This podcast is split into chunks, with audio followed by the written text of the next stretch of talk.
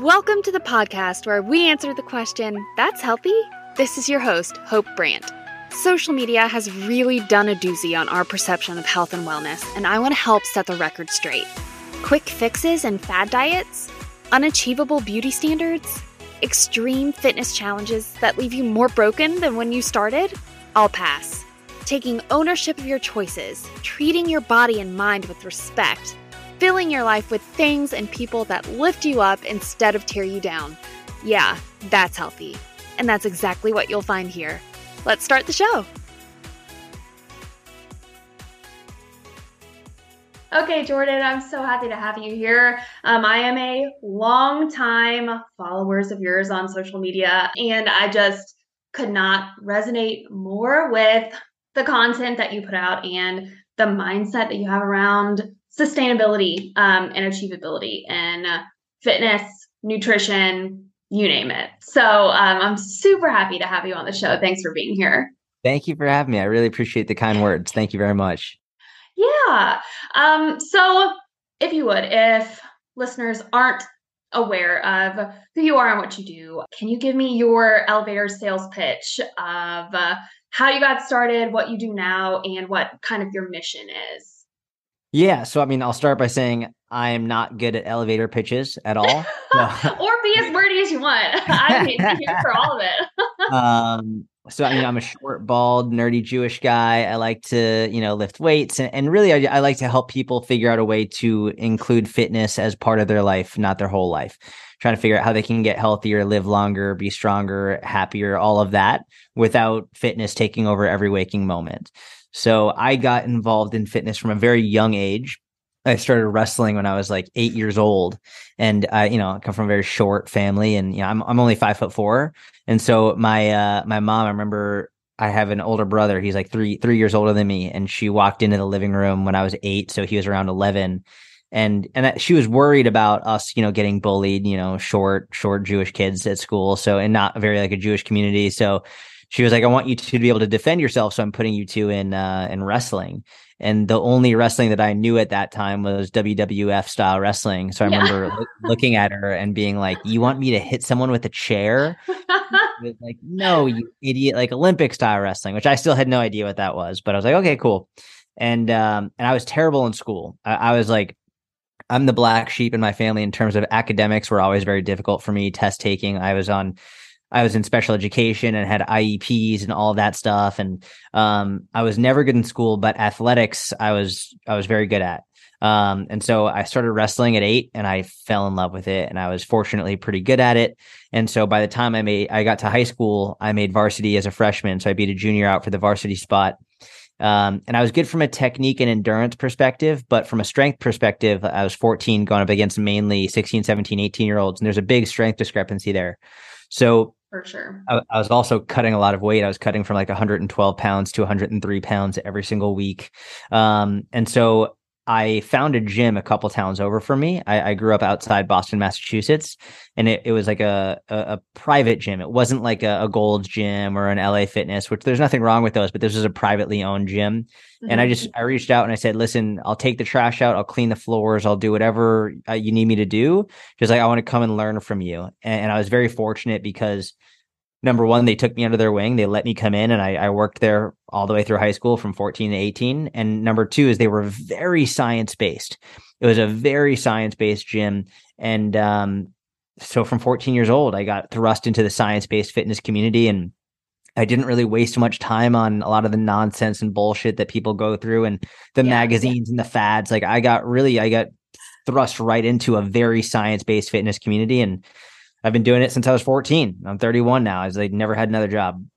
Yeah. Well, that's amazing. What a blessing to find that specific gym that you said was very science based because a lot of environments like that don't exist. And honestly, I feel like we've seen a big increase in science based information, especially in gyms and in those settings. But back mm-hmm. then, I mean, it was very bro sciencey. Um, and especially with wrestling, where it's a sport where you have to make weight. Mm-hmm. Um, a lot of detrimental habits can be formed if you're not getting good information on how to do that.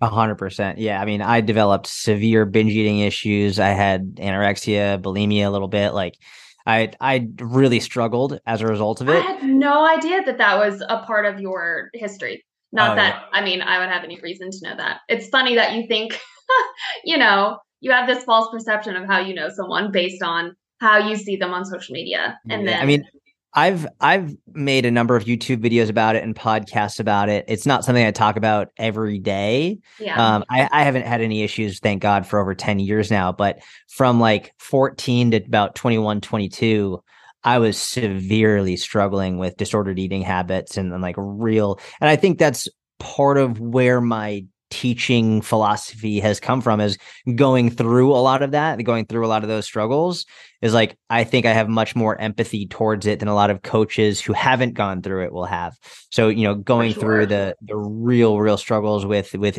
I, the big thing for me was the binge eating like that was the thing i struggled with most but even you know like i would not eat for days sometimes over a week at a time in order to make weight like it was yeah. and this is something that in the, the combat world like the fighting world it's it's it's male dominated for sure. There are like more women coming out as fighters, and, and like mm-hmm. the fighting community is accepting them, and, and you know they have probably even more struggles with it, especially weigh-ins around their menstrual cycle are pretty fucking intense.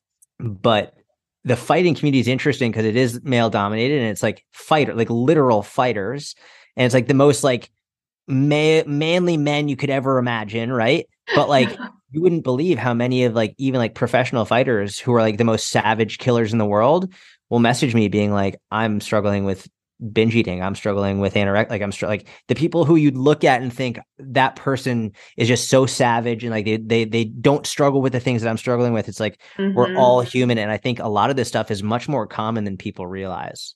Yeah. Well, and I love how uh, you're kind of talking about uh, like misconceptions of that, where someone might think only women struggle with that. And really, these problems are more translatable than we think they are, or we assume they are, even to to men who you think wouldn't struggle with stuff like this. So yeah. that's you know, it's really interesting. It's interesting. It's like uh so the majority of my clients are women and, and it it has been for the majority of my career.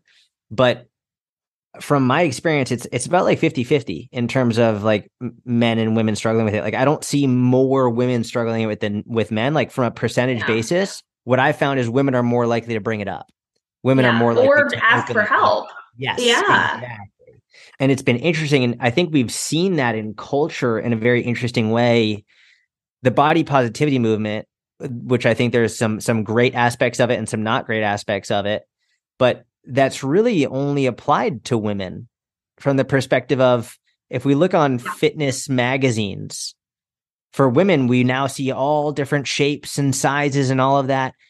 You don't see that in the men's magazine. It's all still the same fucking still super tall ripped dudes. Yeah, yeah. is, and i think it's because women have been more vocal about it whereas like mm-hmm. men if they say hey like but I'm not going to look like that. Or like, that's just not, that's not only health. They'll be called it, you know, pussy, wh- whatever it is, like immediately. So it's, it's been interesting to see that, that shift. I think it will come for men, but it's going to be later. I think it's, it's going to take a little bit of time for, for the men to actually get vocal about it. Yeah. Well, I agree. And I, one of the things that I love the most about how you present information is that you are so in the middle and can see both sides of almost every single perspective. And it's so refreshing to have someone who's willing to consider both sides and be able to see and present the arguments of both sides and not be afraid of, you know, the extremists that you're going to get from both sides calling you out for, you know, if you say you have a problem with some aspect of right. the body positivity movement, well, then, oh, you're a piece of shit. You don't care about women. but, you know, if you say that you do support it and you can see the benefit of having people accept who they are and be willing to change themselves from a place of respect and self love, then it's like, oh, you're condoning obesity. I mean, yeah. it's like there's no winning, but someone has to be there in the middle to take up that space because I truly think that that is what produces the most or or the highest chance for sustainable and positive change. Yeah, I I appreciate the kind words. Thank you. It means a lot. I completely agree. It's it's what produces the best results, and I also think the extremes are are louder, right? Like the extremes yes, are yes. they always have the loudest voices. And realistically, if we're just looking at media nowadays and, and social media specifically, but social media is the new media, it favors extremism. Mm-hmm. It will it will proliferate the extremist black and white dogmatic statements because those are going to get the highest response, which means that it's going to more people will see that. Whereas the middle of the road stuff, it doesn't get as much. It, it won't favor that, not because they're against middle of the road, but because basic human psychology 101, these clear black and white dogmatic statements are going to create more support on one side and anger on the other and you put that together it's like a fucking hurricane and like that's why why things go viral um, well for sure for sure um i have i went to college originally to be a journalist i wanted to be a broadcast journalist and so i saw that a lot just literally learning and being taught how to you know, like if it bleeds, it leads. If it's going to get a reaction, that's what you report and that's how you present it. And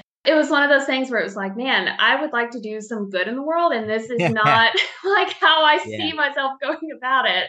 And so I was like, skirt, and went back to school to be a dietitian. But yeah, you're exactly right, and just how it is on, you know, with politics on oh man TV and whatever else. It's we're made to feel like we're being pitted against yeah. each other, and that there's nobody who's with you in the middle ground. And I think that's not the case just because, just like you were saying, the people on either side are going to be the loudest and yeah, get yeah. the most exposure. But in reality, I think and I hope that there are a lot more people who can relate to being in that middle ground. You know, I, I really, I think if you had asked me eight years ago before my social media really took off and all that, I probably would have given, I would have had a different thought process and would have said, no, like the middle of the road isn't gonna, like, it, it doesn't work, da da da da da. Yeah. But being able to see my growth and others similar who who have similar outlooks and are more middle of the road and are not as black and white, seeing the growth of that and interacting with people in my DMs has completely changed my mind. Like I really think and and not like to go into politics like i think we're going to see the fitness industry runs on a pendulum of extremes right it's like it's either like it's either going to kill you or it's going to save your life it's either yes. going to i love that you use the word pendulum i want to this is the exact thing I wanted to talk to you about. So I want to come back to that. We'll bookmark it. Okay, it's but like, continue. back and forth, and like you know, it's either going to kill you or it's going to save your life. It's going to burn fat or it's going to make you get fat politics very similar pendulum of extremes like we see that we can even see that in like presidential elections back and forth like democrat republican democrat republican back and forth back and forth back and like we this is all very obvious and so it'll run on pendulums. I think what we're seeing now is especially after the last few years not just politically but also in the fitness world is people are thirsty and craving just nuance and they want to know like they they don't want to be as black and white. They don't want to just like this is right, this is wrong, this is good, this is bad, this is healthy, this is unhealthy. Like, well, let's let's learn the nuance of it. I think people now more than ever are really really aware that they don't know a lot and they want to know more rather than just the headline. So yeah, I, I think I think really like now is the best time in history to be that middle of the road and to present people with the nuance. The issue with that is, though, the catch 22 here is in order to pre- present nuance, you have to be educated. Yeah. like, right. You have to know what you don't know also and be willing exactly. to admit that. Yeah. and, and, you have to spend a lot of time and you have to oftentimes you have to go through periods of unbalance in order to be like, think you know all about this one thing. And then someone is like, well, actually, maybe what about this? And you have to be open minded enough to say, oh, fuck I was wrong and then be okay going back and forth. I think I think for me the best thing I've been able to do is is I have no issue saying uh, I'm wrong. Like I have no issue at all.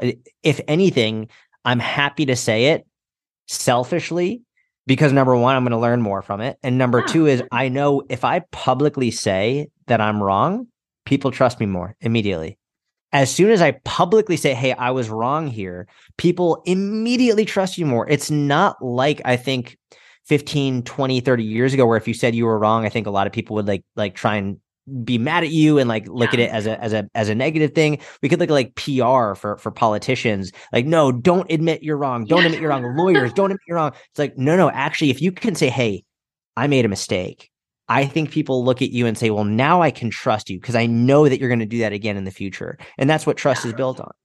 Yeah, well, and an aspect of that may be that people have more access to this type of information. And so, with a better understanding of science is evolving, science changes, we get new information. and so, if you're not correcting something that you thought 10 years ago, then like you're living in the dark ages. Like you Yeah. have to keep progressing. And chances are you did say something or you did believe something that turned out to be completely wrong. Not that it wasn't based in logic at the time, but that doesn't mean that that's actually how it works once we get new information. So, uh, yeah, that can be to the uh, pendulum. Talked about the pendulum. I want to hear your thoughts on that. Okay, okay. So something that I talk to my clients about is the nutritional pendulum, where we're swinging from uh, super strict, way too restrictive, we have no enjoyment, it's not sustainable, swinging to the fuck it side, where we are doing whatever we want, we're not even considering nourishment at all. And so where we want to get to is our perfect balance point, where we're straddling that line of being able to eat enjoyable and satisfying foods, but not overindulging too frequently. And so um, I literally screenshotted a story that you had the other day where you were talking about it's hard to reach that balance point if you haven't been on both sides. Yes. And uh, it's something that I've been like grappling with how to talk about because I don't ever want to say, like, you need to be way too strict or like you need to cut all these foods out of your diet or whatever. But if you haven't established those, that regiment of knowing what that looks like, it's hard to backtrack to the point of balance. And so it's like, you're not going to know what balance feels like unless you've been on both sides of the equation. And with fitness, I've experienced the same thing where it's like, okay, I've worked out way too hard, way too long, with way too much cardio, way too much high intensity. And now the workouts that I do, it feels so easy, but it's still effective and efficient. And it's like,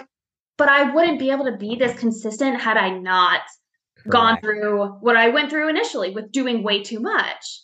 And so it's like I don't want to tell someone to do too much and then come back, but like that's how I feel like it's it feels more sustainable because you've been on those sides. So I just wanted to like get your thoughts on I on love that. that. I love what you're saying. I completely agree. I think as coaches, uh, we become coaches oftentimes because we struggled with it. hmm We had our own personal struggle through in whatever capacity that meant.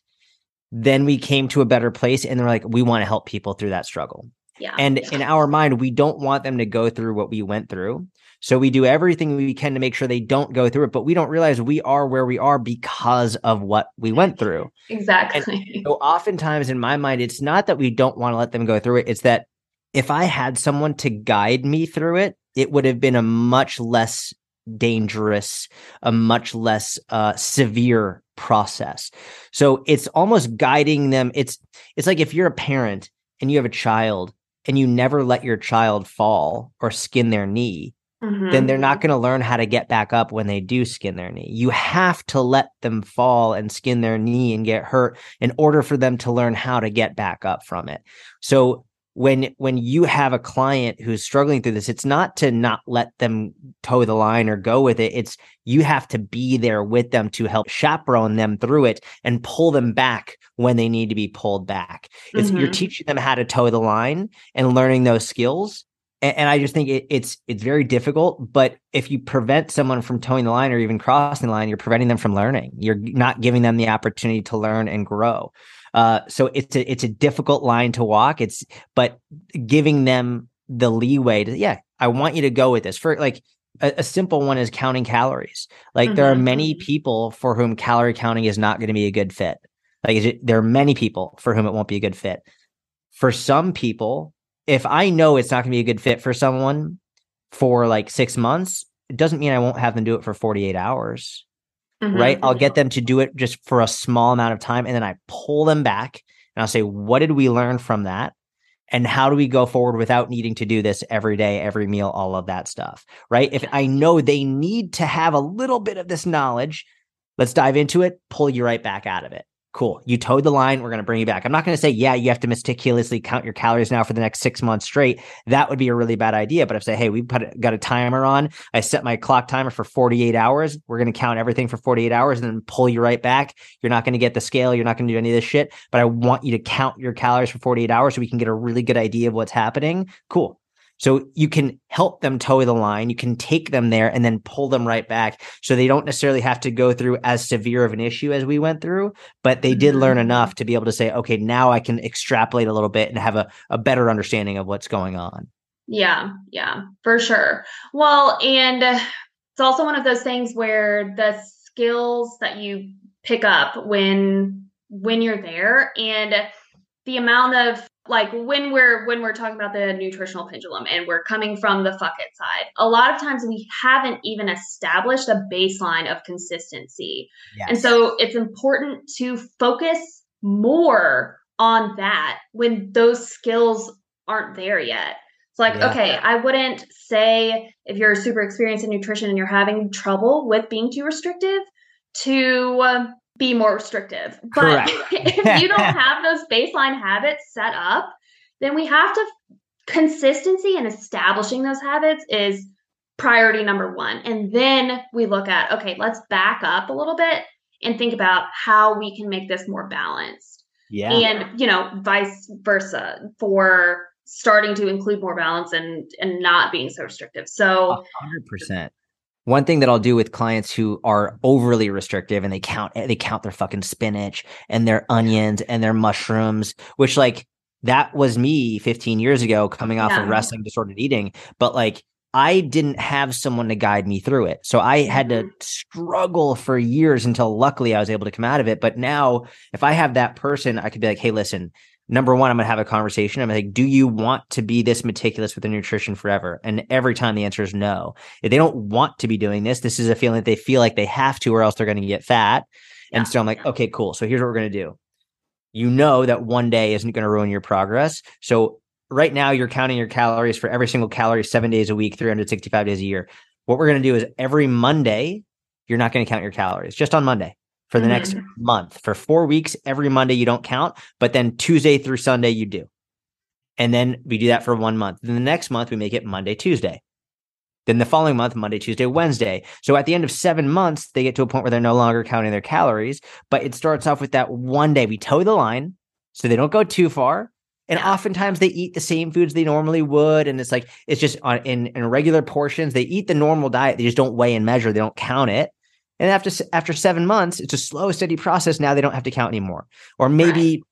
maybe they'll count one or two days a week, just like to make them feel comfortable. But the other days, five days a week, now they're more like, okay, I, I don't need to count anymore. It's yeah. you get them to toe the line a little bit so that you can then chaperone them along the process to a point where like okay i feel comfortable now which yeah i think it's a happy medium of you don't have to go through all of the restriction and disordered stuff that i went through in order to get to this point. But you do have to push outside your comfort zone. And that's where I'm going to be here just to like watch your behavior and your thoughts and what's going on to try and lead you in the right direction, keep you in this bubble while still not preventing you from allowing to go over the line. Yes. I I feel like one of the most common and important things that I do is truly looking at the thought patterns and recognizing okay, we're blowing this out of proportion. We're very all or nothing here. Let's let's back that up and realize, okay, your habits that you are consistent with when you are tracking, those can exist without you tracking them. What if you just didn't track them yeah, and you're exactly. still doing all these things? yeah, it's so funny like especially nowadays I feel like in this um entrepreneurial fad where everyone wants to be an entrepreneur and like you got to have all this data. It was funny. I, there's a guy I, I, spoke at a at a seminar in Arizona a couple of weeks ago, and one of the guys who was there, he reached out. He's like, "Hey, listen, I live in Dallas as well. I'd like to go to, uh, to go to coffee." I was like, "Yeah, we'll go to coffee." So I went to get coffee this past weekend on Saturday, and he was asking me about all of this data that I have on my company, all this data, back end data, all this stuff. And I told him, I was like, "Bro, I have no fucking clue. like I don't have any data at all. I was like, I have a team of two other people, like my an assistant, an assistant coach, and it's me. And like the th- it's so funny. Like I feel like um I hate it when personal trainers and nutritionists call themselves entrepreneurs. I hate it. It's like just because you have a big social media audience or you uh, run your like that's you're not an entrepreneur. You're a personal trainer. You're your nutrition. Right, like, right. yeah. And we did this to help people. We we got into this industry to help people. Like an entrepreneur, like you're multiple businesses. Like you're right. You're, you're not a business mogul. Yeah. No. You're like yeah. you own a fitness business and like that's it it's all you do you're not an entrepreneur and i feel like when you put that label on it like you're an entrepreneur well then like oh, i've got to track all this data get all this shit and i think people often when they get into fitness they do the same thing like i'm a i'm a competitor i'm a fitness person it's, no yeah. it's like you've got a couple kids you want to be healthy, you're working out. We don't need to meticulously track every single fucking thing. God forbid, like you don't track that meal, whatever. Like it's okay. It's fine. Relax. Yeah. Keep going. Well, you're debilitated by the data at a certain point. And it's like, yeah. okay, if you're not tracking it, is it really going to adjust your behavior? And if that's the case, then like that's an issue. Yes. What are you doing when we're not tracking? And yeah. just to track it should not be the reason that you're doing it. Correct. I completely agree. A hundred percent. I uh, personally, that was, I am getting a lot out of the entrepreneurial slash like coaching mindset because you, as a coach who's on social media and like trying to, you know, build a following and get active leads and blah blah blah you're pushed to consider yourself an entrepreneur and buy all these business courses and like do all the stuff and it's I literally feel like a light switch just went off on my mind because it's like I don't I'm here to be a dietitian. Like I'm here yeah. to be a nutrition coach. I'm not an entrepreneur. Like yeah. no. I can do a great job with my business being who I want to be and it doesn't have to if I don't identify with that hat, then I don't have to wear it. Correct. That I I've always found for me personally, anytime I try and take the entrepreneur hat and put that hat on and I focus more on like getting leads and mm-hmm. and conversions, I get more anxiety. I enjoy my job less and my business does more poorly. But when I just focus on and I know this is going to be a crazy thing to say, but when I just focus on being a good coach and helping people, I my anxiety goes down, the enjoyment of what I do goes up and my business does better every time. If I try and put on this fucking hat of entrepreneur leads, da da da da da, like I fucking hate that. I don't like pitching. I don't like selling. I just like coaching. Yes. And I understand, like, yes, making money isn't a bad thing. Like I, I am a huge fan of capitalism. I understand that there are major issues with it, but I'm a huge fan of capitalism. But well, and good people having money can do good things. That's great. A hundred percent. But when, for me at least, when my goal is make more money instead of being a better coach, everything goes to shit. When I focus yes. is be a better coach, everything blossoms. Everything. It's it's just much better that way. Yeah. Yes, I could not agree with that more. So, uh, a little topic segue. I know that you are I, still a new dad. Yeah. Congratulations. Thank you. Thank you so much. I uh, people will know by the time this is out in the world, but I am also I'm 15 weeks pregnant oh, currently. That's so exciting. That is so exciting. In, in Hebrew, we say Bisha'a Tova, which means uh, all in good time. It's uh, all in good time. It's uh, Jews we we're very superstitious, so we don't we don't say congratulations yet. We just say all in good time. So Bisha'a Tova. It's very exciting. I love that. Thank you. Thank you so much. But I'm, you know, my husband and I are looking ahead to how our lives are going to look, how we can continue to prioritize our health with adding this huge element to our lives. So I wanted to ask you what you expected and you know the main thing that you expected that did come to fruition and then the biggest thing that was unexpected that you have dealt with in so far as continuing to prioritize your physical health. So there's a lot that I could say and I, I have to say, um, number one, this is only my experience. Okay, like this is not everybody's experience. I I know I don't shouldn't have to say that, but I do. Yeah. Um, and I'll, there's a lot that I could say, and I'm I'm obsessed with my daughter and my wife. Like I'm obsessed. I just like it's all I think about. It's all I care about. Like my heart is just like explode all the time. Um, and I knew I wanted to be a father my whole life. Like ever since I was a kid, I wanted to be a dad. The thing that surprised me the most was I knew logically that the mother is it, it requires more of the mother, not just the pregnancy, obviously, but immediately post pregnancy. It requires mm-hmm. more it was surprising how much more. Like it was even like so I'm so blessed I can work from home. I can, you know, I can feed my daughter or bottle feed her when needed and all of that. And like so that was like I was like, hey, listen, I'm gonna take the 1 a.m. feed so that you can try and get some sleep. So and like I'm I'm up late anyway. So I'll stay I'll stay up late. I'll do the 1 a.m. Mm-hmm. feed. Um, but even then it's like and I know, you know, there are different thoughts on breastfeeding and all this stuff, but my wife was pumping because like if she didn't pump, then like her boobs were going to be super fucking full. It was like a whole, I didn't know any of this shit. But, like, oh, I know. I just, there's not to, yeah, the physical changes alone are mind blowing, but. Yeah. I, but even so, if I would take the, the 1 a.m. feed early on, like she would still have to wake up and pump and like, then I could get some sleep. Like she, it was it's so much more intense on the mother. It, it just is just naturally because the baby requires you. The baby does not require me or your husband not required. Um, mm-hmm. but your child requires you. So there's inherently more stress physical mental emotional. Um, the way that my doctor put it. So I can count on one hand how many times I've seen my wife cry pre-birth of our daughter. Like we've been dating for we, we've been married for over a year now, but dating for over five years. I can count on one hand how many times I saw her cry prior to that. After the birth, she was crying all the time, like yeah. out of nowhere. And it wasn't because she was mm-hmm. sad. She would just start crying. And I was like, what the? F-? I was like, my immediate response was like, I need to fix it. What's going on? But like, I was like, what's yeah. going on? She's like, I don't know. And I was like, what do you mean you don't know? Like, I don't. So our spoke, we spoke to our doctor and, and the doctor said, listen, right before birth, your serotonin is at like an all time high. And immediately after birth, it has a massive cliff drop off.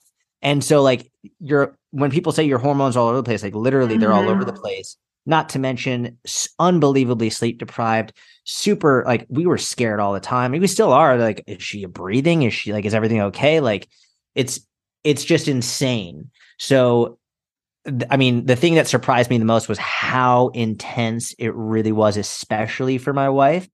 The thing for me that was the, I mean, the thing that was most surprising for me, like like I'm not surprised how much I love this girl. Like I'm not surprised. I a lot. Are you surprised that no? Like I I've been wanting this my whole life, and it's like my heart is exploding with love every moment. the The best way that someone said it was, "Your heart now lives outside of your body," which I think is very true. Um, mm-hmm. Um, but the, I think one of the things for me that is maybe surprising is how consistent I've been with my training. Like for the first five, six weeks, I was working out around like between 10 p.m. and 12 a.m. Just like that was the only time I was able to get my workouts in. And yeah, I still yeah. fucking did it. Now, to be fair, I have to be fair. It's different for me because my job revolves around this. And a lot of what I do is built around fitness, right? It's my job. So I want to set an mm-hmm. example for people I very much think it might be different if my job was not fitness and I was just a random dude at home with a child. It would be much easier for me to be like, ah, fuck it, I won't work out. But because mm-hmm. I am the face of my fitness brand, I think there is more pressure on me, which might help motivate me to do it. Yeah. Um, if I'm being very honest, like logically thinking, why might I have been super consistent? But yeah, I mean, getting that in and getting those workouts in, I, I, I didn't stop once. Like I've been more consistent now than ever. And my wife has been crushing it. And so, yeah, I mean, I don't know if that answered your question. I know when yeah, I went, no, it did. Um, I, and you know, we're just thinking ahead. I do wonder how my uh, like motivation is going to feel because I feel like I'm similarly, you know, I feel like it is my job to exemplify what I talk about and practice what I preach. And so uh, I'm wondering if that is going to help me yeah. be more consistent or if it's going to feel like a weight around my neck. I'm not really sure. Probably both. Probably both. Like it probably might help you be consistent, but it also might cause you to be really hard on yourself as yeah. well and be like, I should be further along. And it was it worked out well in terms of I started a mini cut right after my wife gave birth, and so like she yes, I thought I was. I've literally directed all of my clients to go watch your stories because, and I, I am going to do one when it's time. Yeah. You know, after all of things settle down yeah. and my body is in a place to do so. Um, but I'm really excited to uh, show it's, that process too because it's so helpful to show people the scale fluctuation. Yeah. And, it helped my wife a lot too. Like my it helped my wife because she was, you know, doing it around the same time and she'd be like, Oh, the scale hasn't gone down in three days. And I'd be like, Did you see my story today? Yeah. And she and she'd be like, like it was so and she's like, Yeah, yeah. So I was like, it's and so that was helpful. It was it was helpful for her because my wife has never struggled with her weight. Uh, she never had to lose weight, and and it's funny because when I first started, when she first when we started dating more seriously, she saw what I was doing in my content, all of that.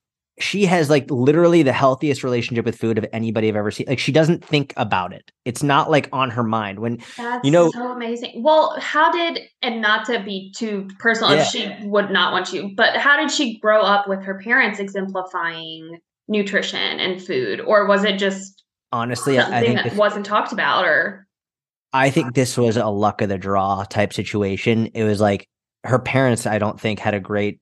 They they weren't like uh they were actually overly strict in terms of like you can't have any sugar, you can't have any this, like super okay. strict. And I've worked with many clients who, when that happens, then they go the other way, and then like it ends up being like a slingshot where it's like no, yes. no, no, no, no. And for whatever reason, like I think a lot of it is also temperament and just personality. My wife is like the most calm, just like uh, like relaxed. So anything like any whatever life throws at her she's just like it's okay like we have this joke where anything anything that happens like bad news good whatever it is any like we we just always say like it's not a big deal like it's yeah. not a big deal it's like and well like ah it's not a big deal like anything that happens could be like terrible news Mm-hmm. And some people might mm-hmm. hear it and they'd be like, wow, like, why are you saying that? And that terrible news. But like, it's not a big deal. Like, we'll figure it out. Like, I think that's just how she is. So for whatever reason, she's really able to stay in that middle ground. And uh, she just has like the best relationship with food ever where if she wants something, she'll eat it. But as soon as she doesn't want it anymore, she's like, I don't want it anymore. And like, it's, it's been very interesting to watch her. Now she gained like about 40, 45 pounds throughout the pregnancy. And I think the first for the first time in her life, she was very uncomfortable in her body and it was very uh, difficult for her mentally. But she just, yeah. You know, she started like keeping a little bit more track of what she was eating. And she, now she's lost like 40 fucking pounds. And she's like, great, I feel awesome. It's like, she's, she's like the most picture perfect example of just like trying to establish a healthy relationship with food. Mm-hmm. Yeah. And just going about it sustainably. And yeah, through my journey, you know, I came from a place of not feeling very comfortable or confident in my body. Ended up being super strict with my nutrition. I went like full throttle paleo and, you know, lost like 30 pounds. Finally got to the point of feeling comfortable in my body. And then, you know, that's the point where I was like at the edge of the Dunning Kruger effect, where I was like, oh, I fucking know it all. I'm going to tell everyone to go paleo and like went off the ledge when I went back to school to be a dietitian and was like, oh shit, I know nothing. um, so I've like worked my way then back to sustainability and including all of the macronutrients in my diet. You know, I'm not scared to eat bread or whatever else, but it's been really interesting to get to this point in pregnancy where I'm feeling those same like body image thoughts that I haven't had in literal years. And so it was like, I truly was convinced that I was so far past it, like so immune to feeling uncomfortable in my body, that I could be happy in my body if I was 15 pounds heavier. No, it's fucking hard. It's really, really hard. and yeah. I literally, I cried the other night. I was like, I love my body. I love what it's doing for me. I love what it's doing for this baby. But like, I miss how I felt, you know, just three months ago. Yeah. And uh, it's like, I'm not going to, you know, it's going to be a year at least before yes. I can even consider being back to that point. And it's like, okay, like this is the time where the rubber hits the road. And it's like, how are you going to handle this? How are you going to improve those thought processes and make sure that you truly are still approaching the process from a place of self respect, even if I don't love what I see in the mirror. Like my body is going through something that is going to produce a miracle, and yes. that is amazing and deserves respect. And so, 100%. just like you were kind of talking about in the beginning, where going through something gives you the empathy that you didn't even know you were lacking. Yeah. And I'm really excited to be able to go through this and see what other moms go through because the majority of my clients are moms. Yes. And I didn't even have that element of knowledge before this point. This is my first baby. So I am excited for just the growth, the exponential growth that I know that this is going to produce. What I love about what you just did, Hope, is a lot. But one of the things is you didn't pretend to to like I think you said what you said is my body is going to produce this miracle and that deserves respect. Not only respect from the perspective of, of like of what incredible thing it's going to do, but it deserves honesty. Honesty. Mm-hmm. And I think one of the reasons there's so many body image issues is because there will be people out there who might be going through something like this and they think, okay, well, I have to say to everybody publicly, I have to say, I love how I look and I have no issues whatsoever. And I'm just like the happiest I've ever been. They feel like they have to say that. So then they say yeah. it, and then people think, well, something must be wrong with me because I don't feel that way.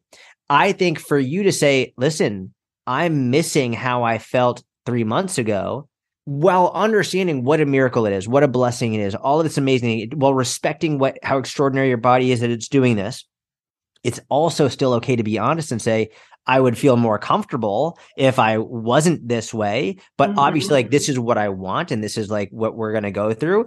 I, it's okay to not feel 100% confident. It's okay to have those moments. Like to pretend like that doesn't happen doesn't help you. It doesn't help anyone who's watching or listening to what you're saying. Mm-hmm. Being able to be open and honest and say, yeah, I'm not as comfortable as I was. But okay, like in a year, I'll have the baby. Hopefully, baby's like healthy, happy, strong, all of that. And then when I'm in that place, I'll be able to lose the weight and that'll be fun.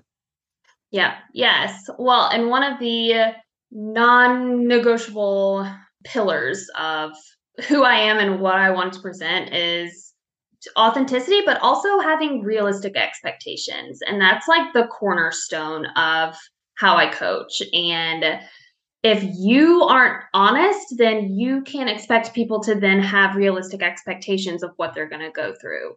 Yeah. And that's just shooting everyone in the foot. exactly right. Yeah. It, it's funny. I, uh, I run a program for coaches to teach coaches how to be better coaches. And, and there was a coach who asked a question, I think it was two or three days ago. Basically, they were saying, when someone applies for my online coaching and they say something like, Hey, I want to lose like 50 pounds in the next six months and they don't have 50 pounds to lose in the next six months, mm-hmm. which most people don't.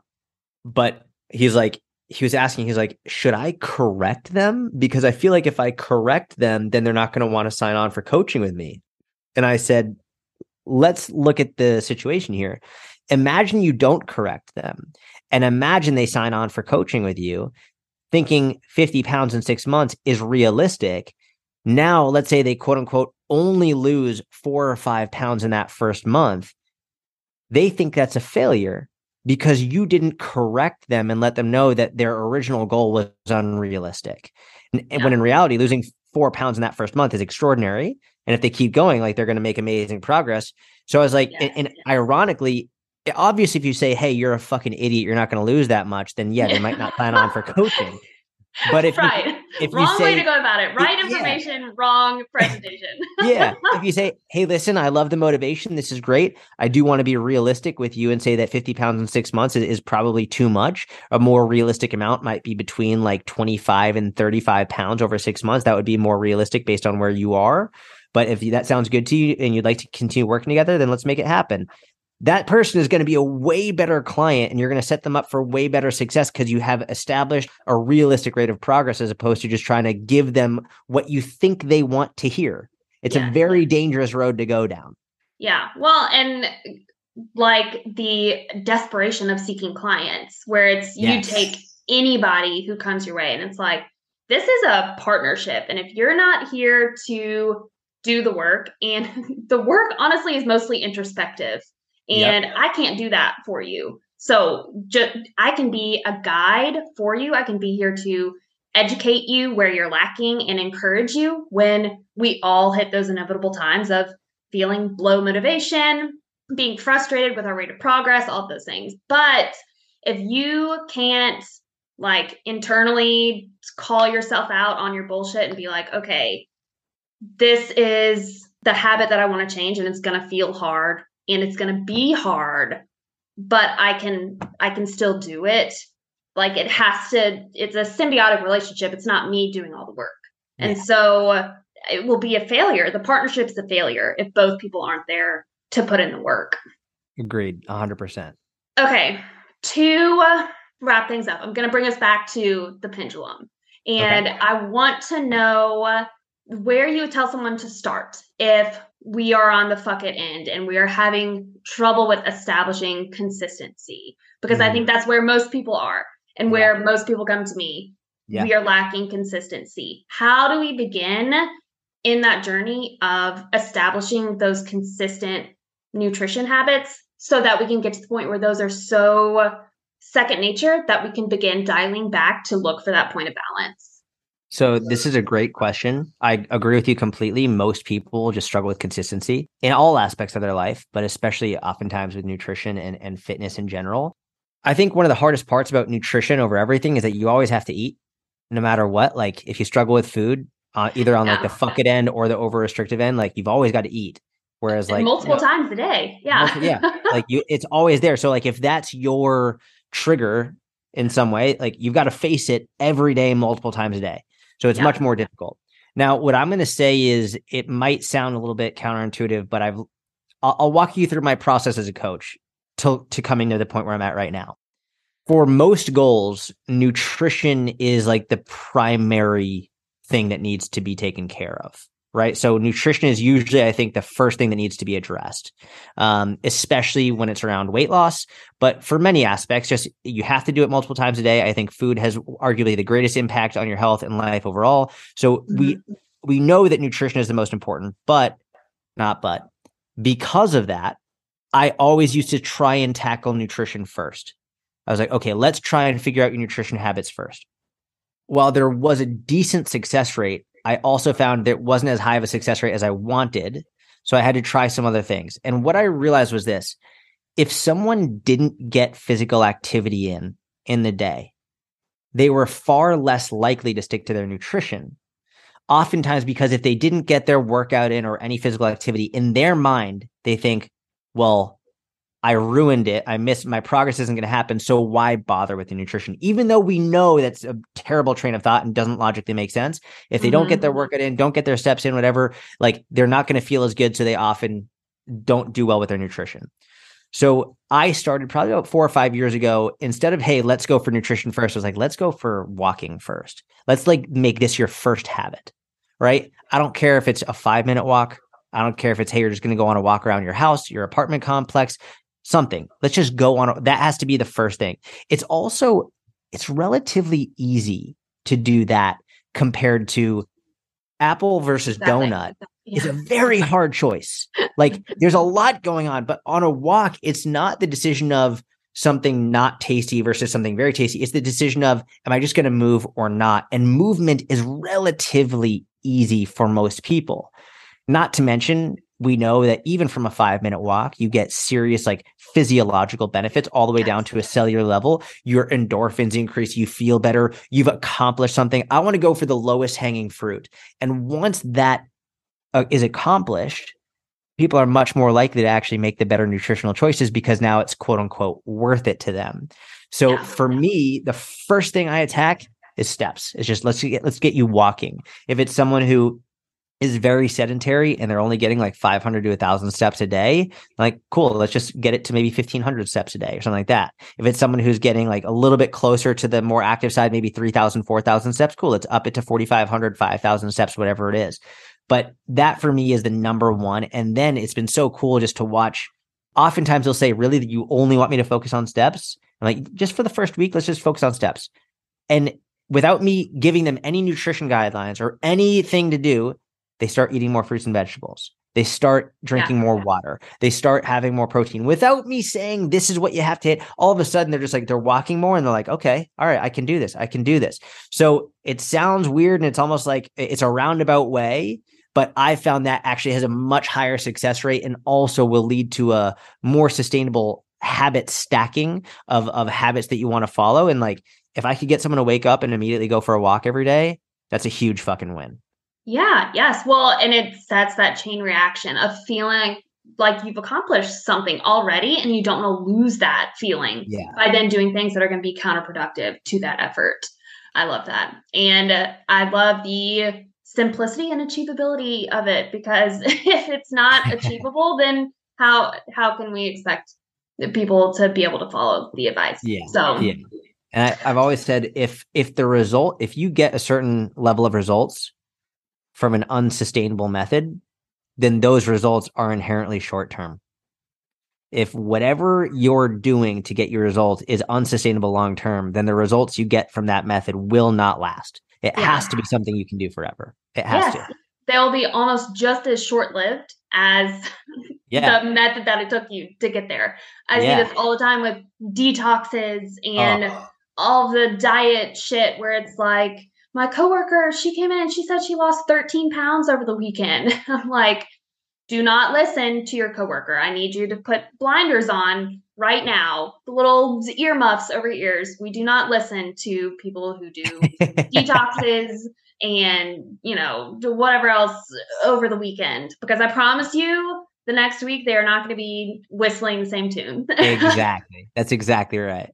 I uh, cannot tell you how much I appreciate you sitting down and chatting with me. It has been so wonderful. And I think that people listening are going to be able to take so much applicable information from what you said and go out and and start doing these things or at least feel more encouraged with wherever they are on their journey so thank you so much and t- is today the first day of hanukkah yesterday was so tonight's the second night so thank okay, you okay okay so happy Hanukkah and happy holidays. And I just, again, can't tell you how much I appreciate you, Jordan. Thank you. Thank you, Hope. I think uh, I think you're a great host. You're you're fantastic. I wouldn't say that if I didn't mean it. I do a lot of podcasts.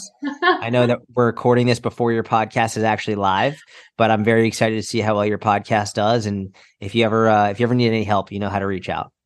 Thank you so much. I and I appreciate the kind words. But wait! Before you go, I'd love it if you'd share this episode with a friend who needs it. And to make sure we stay connected, find me on social media at hopewell underscore health. Or for more information about my nutrition coaching services, check out my website, hopewellhealth.online. And always remember, you are smart, capable, and talented. You have what it takes. I'm just here to educate and encourage you along the way. Catch you next time.